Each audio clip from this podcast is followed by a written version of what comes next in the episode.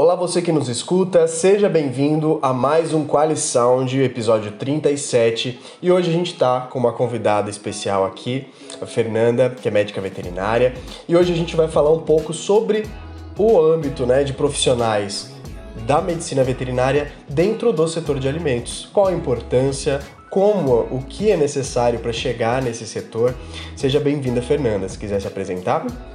Obrigada. Eu sou Fernanda Cavalheiro, sou formada em Medicina Veterinária já fazem 13 anos. Me formei pela Universidade Federal do Paraná, Campus Palotina. Bacana! Seja bem-vinda então, Fernanda.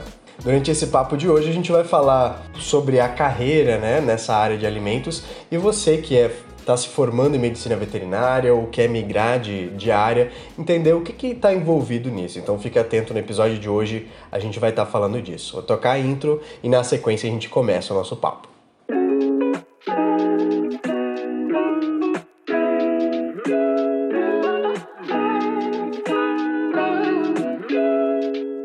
Bem-vindo ao podcast QualiSound, um espaço para compartilhar conhecimento. Aqui falamos do mundo da segurança dos alimentos e da qualidade. Você nos encontra também no Instagram e LinkedIn como Qualicad. Bom episódio!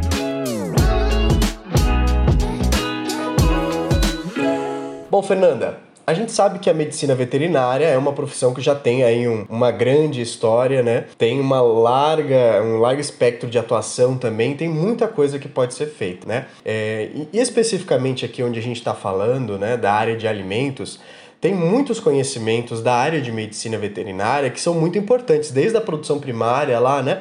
Pensando na produtividade de rebanho, né? Consequentemente na geração de alimento, porque dentre todas as responsabilidades, né, que a profissão traz, é a preocupação, né, a responsabilidade com a vida, né, se a gente parar para pensar, tanto animal como humana, né?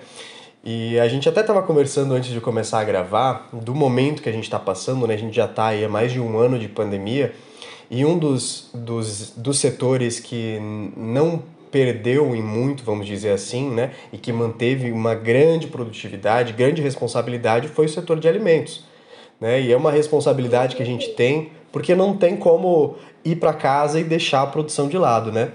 Verdade, não tem. Tem que estar acompanhando em loco. Exato. E isso é importante ser citado, porque a cadeia produtiva é muito importante para a vida de pessoas. A gente sempre fala que quem trabalha com alimento trabalha com vidas, né? Saúde de pessoas. Esse é um ponto importante. E como eu falei no começo, nesse episódio, o objetivo é mostrar para esses futuros médicos, veterinários, e para a sociedade também, a importância que a área de medicina veterinária tem dentro do setor de alimentos. E para começar esse papo, Fernanda, eu queria entender um pouquinho de você, como é que foi a tua história nesse setor, né? Você falou que já está há 13 anos formada, você entrou na área de medicina, né? Começou a estudar já pensando no setor de alimentos, como é que foi esse processo? Explica um pouquinho pra gente como é que foi essa tua história. Não, eu nem pensava em entrar na área de alimentos. Olha só. Na verdade, eu entrei na área de alimentos foi meio por um acaso do destino, porque todos os meus estágios foram em outras áreas. Uhum. E no ano que eu terminei a graduação, antes da colação de grau, eu já fui procurar uma pós-graduação para eu fazer, para não ficar parada, né? Porque eu ainda não tinha arrumado um emprego.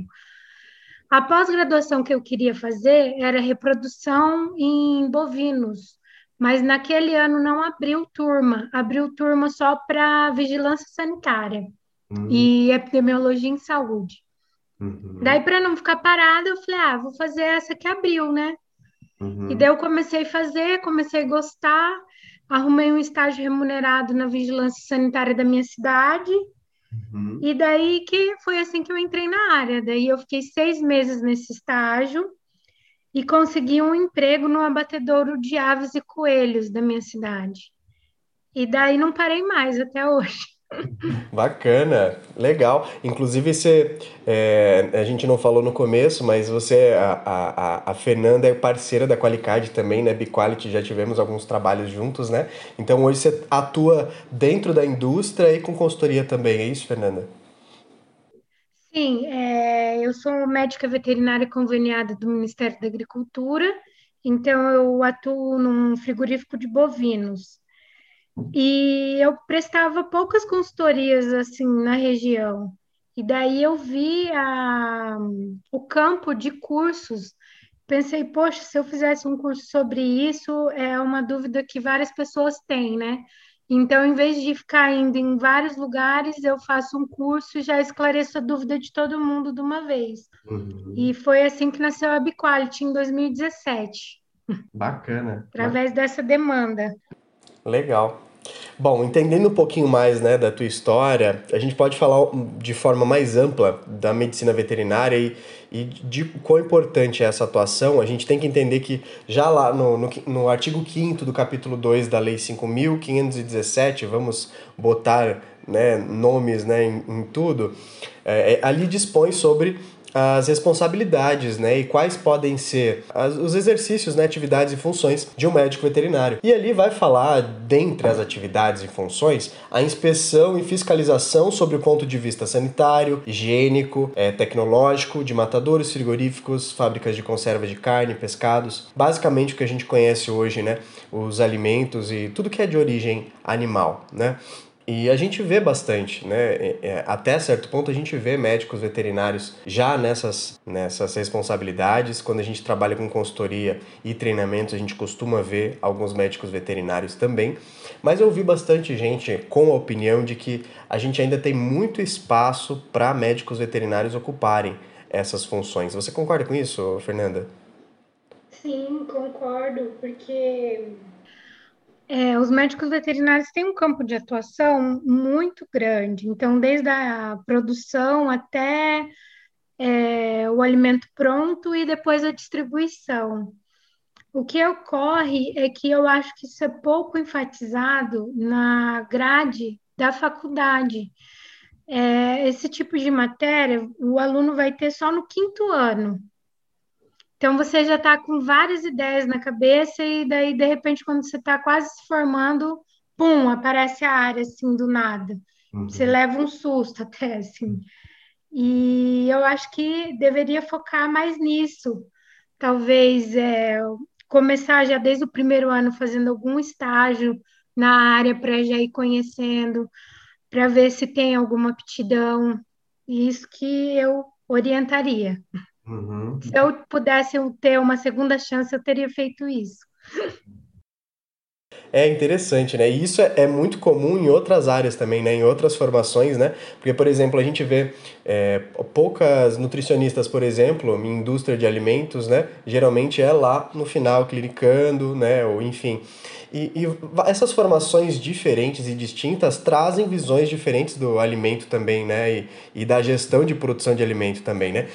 Por exemplo, se a gente vai falar de medicina veterinária, você falou de vários itens aí, né? O fato de não citar tanto lá no começo a indústria de alimentos, mas tem alguns conhecimentos que, durante a graduação, um profissional vai adquirindo, que são bem importantes para a produção, né? Por exemplo, quando a gente fala de sanidade e bem-estar animal, né? Isso é uma das preocupações que a gente tem em abatedouros, né? E na indústria no geral, e que é muito bem visto lá durante a formação, né? A atuação na indústria também na implementação de programas de autocontrole, né? Quando a gente destaca ali requisitos legais e tal. Mas você particularmente, Fernanda, você acha que tem algo que é necessário a pessoa buscar antes de ir para o mercado, para o setor de alimentos, algo que falta dentro da graduação, que a pessoa tem que buscar depois? Tem algo mais específico que você sentiu falta? Sim, por exemplo, é que quando eu me formei também, né, os programas de autocontrole vieram em 2005, eu me formei em 2008, então era algo também bem novo, eu não sei se isso mudou agora, né, talvez a grade das faculdades tenham mudado, mas o que eu senti dificuldade foi que eu não sabia quase nada sobre programas de autocontrole, sobre RASAP, rastreabilidade, e tudo isso eu tive que ir procurando em cursos livres, né? Uhum. Porque na pós-graduação também consegui um pouco, mas networking e me aprofundar mais mesmo na prática foi durante cursos trabalhando, né? Só que quando eu comecei a trabalhar em abatedouro, eu não comecei já num cargo de chefia, eu comecei como monitora da qualidade. Então, eu praticamente fiz um estágio, né, de indústria. Sim. E daí, depois de um tempo já bem íntima dos programas de autocontrole, que eu consegui um cargo de chefia, daí eu já tinha um conhecimento maior. Uhum. Bacana. Eu acho que para quem tá na graduação, né, é interessante, como você falou, né? Se você tivesse ganhado essa visão de que o setor de alimentos é uma opção desde cedo, talvez você tivesse feito outros estágios em áreas mais específicas aí, né? Você falou uma coisa Sim. muito importante, lá na fábrica, que a gente aprende muita coisa também, né? Com certeza. E eu tenho entrado num cargo de monitor de qualidade, que você tem que ficar na fábrica full time, né? Não tem como você... Então, eu aprendi muito nesse primeiro emprego que eu tive. O que geralmente ocorre é que as pessoas, elas falam assim, não, mas eu já sou formada, eu vou trabalhar de monitor, e monitor não é um cargo que precise de nenhuma formação. Uhum. Então, eu, como não tinha feito estágio, eu precisava comprar minha experiência, né? Então, eu trabalhei como monitora e isso, para mim, foi essencial. Bacana. Mas quem tem a oportunidade de estar na graduação tem que fazer estágio. Uhum, exato. E você falou de comprar, né, a experiência, né? É um investimento, né? Porque assim como a gente investe num curso, né, numa pós, às vezes o que a gente pode investir no momento é tempo, né? Mesmo que seja uma remuneração baixa, enfim. Mas a experiência de estar dentro de uma indústria, né? Às vezes eu não me identifico muito com frigorífico, mas indústria de laticínios, eu posso me identificar um pouco mais. Então, isso eu só vou estar vendo estando lá dentro. Por mais que eu conheça os processos, estude, na teoria é uma coisa, mas na prática é outra, né? E o dia a dia. E eu acho que até a questão de lidar com pessoas, né, Fernanda? Porque quando você está ali, a gente tem naturezas diferentes de profissionais que a gente tem que lidar também dependendo do setor, né? E isso é uma coisa que quem sai da graduação, principalmente quando é mais novo, né, e entra na indústria, tende a sentir esse impacto de, opa, mas você acabou de chegar e está querendo achar que sabe das coisas, né? É muito comum a gente encontrar isso, né? Você aprende muito trabalho em equipe, escutar a opinião do outro, né? Isso Exato. É muito bom. Eu acho que não é muito bom, acho que isso daí é importantíssimo, na verdade. Uhum. Que pode ser um desafio no começo, mas é o aprendizado que a gente tem, né? De conseguir lidar com pessoas, né? Inteligência emocional também. Bom, e a gente tem várias áreas aí para atuar também, né, Fernanda?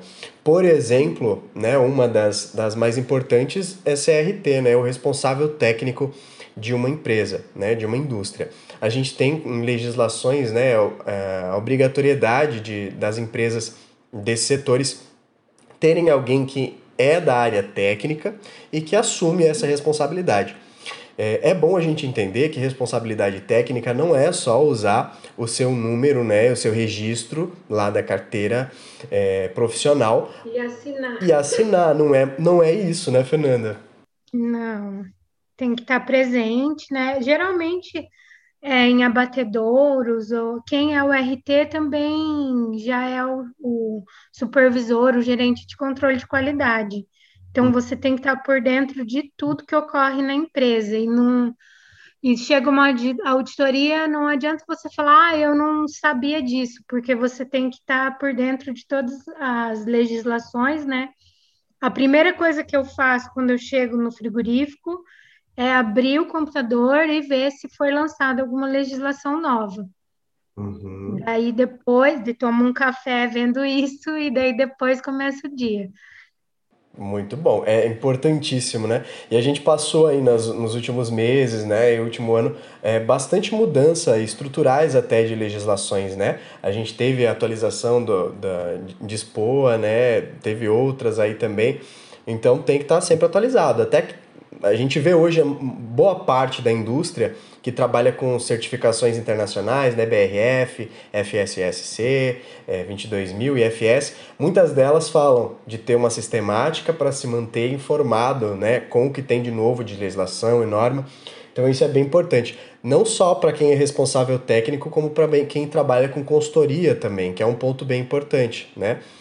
Quando a gente considera, por exemplo, uma indústria menor, às vezes a empresa, né, dependendo da natureza, ela não consegue ter um profissional full-time ali, né, com uma formação específica. Às vezes é necessário contratar para projetos específicos.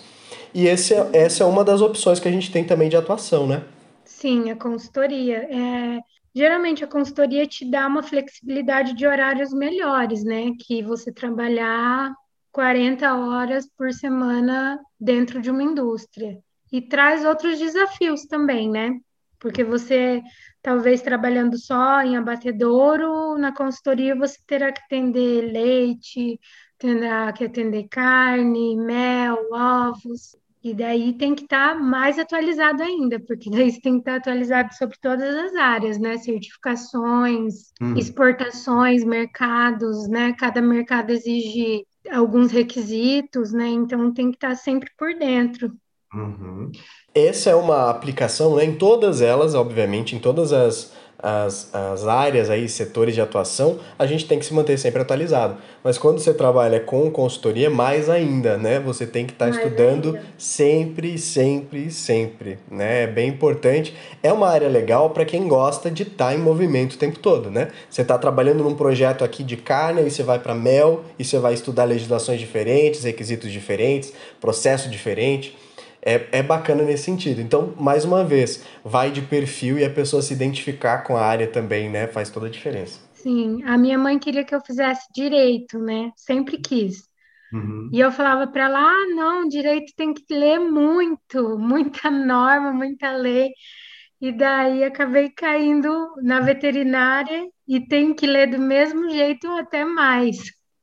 Não deu para escapar, Fernanda. Não. Bom, a gente pode também estar dentro da empresa como contratado da empresa, né? Então, em algumas áreas vai ser interessante isso, né? Aí a gente vai para perfil de pessoas que gostam de mais estabilidade, né? Eu quero estar sempre naquela rotina, eu quero saber qual que vai ser o salário lá no final do mês, né? É para um perfil também, né? Sim. Depende muito do perfil. Por exemplo, tem pessoas que você vê que não tem perfil para controle de qualidade.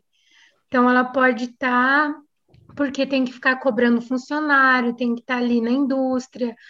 Então, a pessoa tem, às vezes, mais perfil para fazer consultoria, porque prefere ter um horário mais flexível. Então, vai depender também do perfil da pessoa. E para fazer consultoria, geralmente os consultores, eles já passaram pela indústria, né? Já tem uma experiência. Exatamente. Esse é um ponto importante, né? Porque, mais uma vez, a gente falou, na fábrica é onde a gente vai ter muito conhecimento, né? Vai ver como é que funciona na prática aquilo. Então, antes... Todo o processo, né? Isso. E, inclusive, os problemas que a gente costuma ter, né?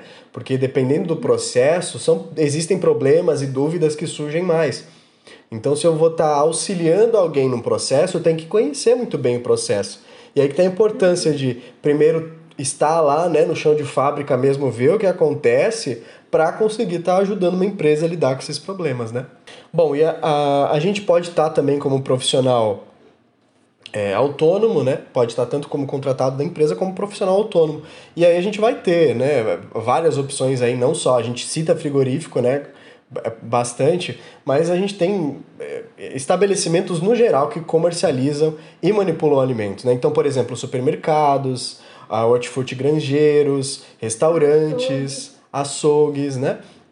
Eles também têm demandas para isso. E aí, mais uma vez, a gente volta. Postos. Isso. Né, unidade de beneficiamento. Exatamente. E aí, geralmente, vai estar atuando como supervisor, coordenador. É bem grande. Bem grande, né, Fernanda? Tem bastante espaço para atuação, com certeza. E uma coisa que a gente tem visto no setor de alimentos no geral é a necessidade, né, e a importância dos profissionais conhecerem também os sistemas de gestão de segurança de alimentos, né? Além de conhecer as normas e requisitos nacionais, a gente começa a ver. Então, talvez uma dica que a gente possa dar para uma pessoa que quer entrar nesse mercado é ter um conhecimento das normas, né, Fernanda? Sim, é.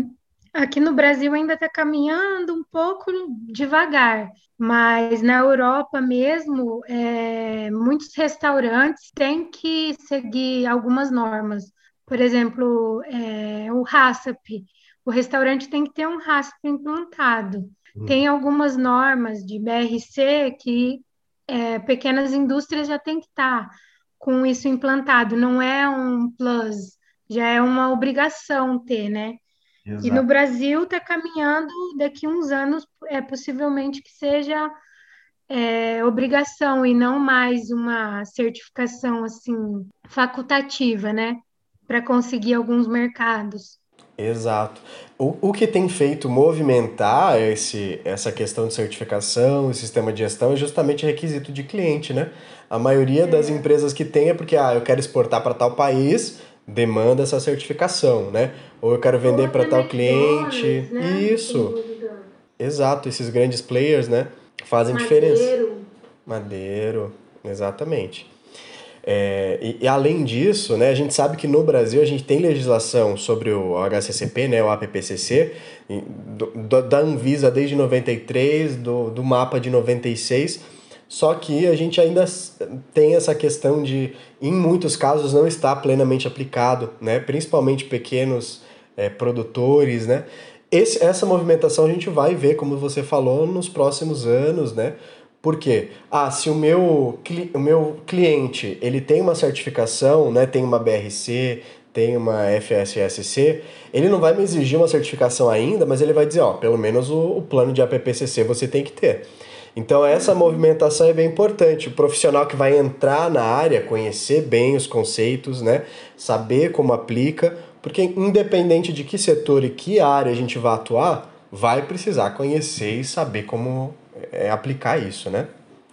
Bom, a gente falou lá no começo, Fernanda, de que a gente tem sim espaço no mercado para médicos veterinários novos, né? A gente tem uma entrevista que foi feita lá no Conselho Regional de Medicina Veterinária do Estado de São Paulo com o Dr. Ricardo Moreira Calil, que é auditor fiscal do MAPA, né? E ele afirmou que a atuação do médico veterinário na inspeção de alimentos aumentou nos últimos anos, mas ainda existe um grande espaço não preenchido que vem sendo ocupado por outros profissionais, nem sempre com formação acadêmica apropriada para a função. E esse é um ponto importante, né? Se não tem um profissional formado na área, alguém vai ter que atuar no setor. As áreas vão ocupando o espaço, né? Exato. Então é um ponto importante que se você está se formando, né, se você está estudando medicina veterinária, por mais que não tenha chegado até você muito essa demanda ou se não tenha muito conhecimento, corra atrás dessa informação, né? Entenda se você se identifica, porque o espaço tem para isso, né? E até porque é uma das melhores áreas, questão de remuneração dentro da veterinária. Uhum. Exato, porque se você vai ver, né, alguns profissionais que entram, principalmente quem sai, né, que vai para o setor, vai para a clínica, vai conseguir fazer um plantão ali, né, à noite, final de semana, trabalhar 12 horas final de semana, às vezes não consegue, né, não consegue atingir aquilo que esperava durante a formação, né? Esse é um ponto bem importante, Fernanda, até porque a empresa precisa ter um profissional formado e que tenha capacidade para isso, né? Então não vai ser opcional, né? Vai ter essa demanda sempre, né? E bons profissionais, né? Sempre saem na frente, né? Exato, exatamente. Inclusive, se você fosse dar uma dica hoje, Fernanda, para quem está se formando, né, ou quem está estudando medicina veterinária, tem interesse em entrar na área de alimentos, o que você incentivaria a fazer já de imediato, enquanto está estudando e depois que saiu da faculdade? Enquanto está estudando, fazer estágios e, mesmo assim, fazer cursos na área de segurança de alimentos, porque daí você vai ser visto, você... Por exemplo, a maioria dos cursos tem exercícios em equipes. Uhum. Geralmente quem faz esses cursos são pessoas que já estão trabalhando. Então, ali na hora de um exercício, talvez você não vai ter um conhecimento técnico, mas a pessoa já vai ver algumas qualidades em você, né? Uhum. E você já vai ficar conhecido. Na hora que você for pedir um estágio ou você for pedir uma colocação, a pessoa já vai te conhecer. Então, o networking é uma das melhores coisas que tem nessa parte de cursos, né? Além do conhecimento que você vai estar adquirindo. E estágio, né? Hoje a gente tem, né, para essa questão de curso, a gente tem muito curso acontecendo online, né? Em virtude da pandemia, a gente sabe que... Né, Porque facilita muito pela questão de valores, né? Isso, valores, né? Exato. E ali a gente sempre tem o chat, né, do curso que dá para trocar, conversar com o pessoal. Use muito o LinkedIn, eu acho que é bem importante, né? Lá a gente acha os profissionais que a gente fez curso, procura lá no LinkedIn. Isso, o LinkedIn não é um currículo online, né? Como a gente imaginava antigamente, né? É uma forma de fazer networking. E é um ponto bem importante que você falou, Fernanda, de conhecer profissionais, né? Porque isso vai ter o famoso QI, né? Quem indica depois, né? Para você, na hora de procurar a vaga. Já vê que você não tem um conhecimento ainda técnico daquilo, mas já vê que algumas outras características, né, que possam... E tem até profissionais que preferem pessoas que não têm tanta experiência para poder já ensinar de uma maneira, né? Uhum, exatamente. Bom, e independente de em que estágio, né, o profissional esteja, se está se formando, se já está formado, a questão de se manter atualizado com legislações é muito importante, né? As atualizações das normas, mudanças, né? O Regulamento de Inspeção Industrial Sanitária de Produtos ali, o RISPOA, né? Seluarte, todas essas mudanças que vêm acontecendo tem que estar à frente, né? E é bom até citar isso, porque quando abre consulta pública, a gente já tem que estar ligado, né? Será que eu posso participar? Porque depois que saiu legislação, não adianta ficar chorando e reclamando só, né? Quando abre consulta pública, a gente tem espaço para participar também, né, ativamente. Então, abriu consulta pública, fica atento. Será que eu posso ajudar de alguma forma, opinar, né? É um espaço bem bacana para quem está estudando também, para entender como é que funciona esse processo todo, né? De ter uma nova legislação, atualização de norma e como que a sociedade, né, os profissionais principalmente da área, podem estar ativamente ajudando nisso, né? Se a pessoa segue essas instruções, né, por exemplo, como você falou, de fazer um estágio na área, conhecer profissionais da área, se manter atualizado, vai ser aquele profissional competente, completo, que vai ter espaço, com certeza, no setor para estar ativo, para ter bons resultados e ter, obviamente, o retorno financeiro, que é o que a gente quer, né, trabalhando, né, querendo ou não... Hoje ainda tem uma facilidade enorme de encontrar essas legislações na internet, né? E cursos também na internet, porque antigamente, para você fazer um seminário, para você fazer um congresso... ocorriam em cidades grandes, por exemplo, lá em Passo Fundo, em Curitiba, e você tinha gasto para fazer a inscrição do congresso, você tinha gasto para fazer o transporte, alimentação, hospedagem, e quando a gente é estudante, a gente não tem muito recurso para esse tipo de coisa, né? Sim. E agora tudo online facilitou muito. Tem muitos cursos que são gratuitos. No site mesmo do Ministério, lá no Enagro, tem alguns cursos gratuitos. Tem cursos online ótimos. Legislações também, encontro tudo na internet. Então, hoje em dia, o pessoal não pode reclamar. É verdade. Tem acesso muito mais fácil do que antigamente, né? Uhum. Bom, mas para concluir a nossa conversa, Fernanda, né, e ajudar esses profissionais que estão pensando na área de alimentos, eu queria te fazer duas perguntas. Primeiro, qual que você acha que é a importância, né, desses profissionais de medicina veterinária estarem dentro do setor de alimentos e quais são os desafios para enfrentar entrando nesse setor? Sim, então a primeira é porque é importante a presença. Isso. Então, o médico veterinário, ele estuda todos os processos de obtenção do produto de origem animal, né? Nós podemos atuar junto ao produtor, orientando aspectos relacionados à sanidade, ao bem-estar animal, para que tenha uma matéria-prima de qualidade. Nós podemos atuar dentro do ambiente industrial, onde o papel do veterinário ele é essencial para que todos os processos tecnológicos sejam realizados dentro das normas exigidas, garantindo os aspectos higiênicos sanitários para a produção de alimentos seguros, né? Uhum. E não somente dentro da indústria, nem no campo, também depois que o produto já está acabado, atuando em açougues, em supermercados. Também tem o papel do médico veterinário na vigilância sanitária, além do SIF, né? Uhum. Podendo atuar em vigilância sanitária, em serviço de inspeção municipal, estadual. Bacana, bacana. E, deixa eu ver, a segunda pergunta é sobre os desafios, né? Então, um desafio é garantir a qualidade e os aspectos sanitários desses produtos de origem animal que são consumidos não somente pela população brasileira, mas também pela população mundial. Todos os containers que chegam em outros países, né, de produtos de origem animal, eles têm que ter um certificado sanitário e ele é assinado por um médico veterinário. Então, é um desafio bem grande, né? Uma responsabilidade. E o outro desafio é que a população veja o papel do médico veterinário como um papel de profissional da saúde pública.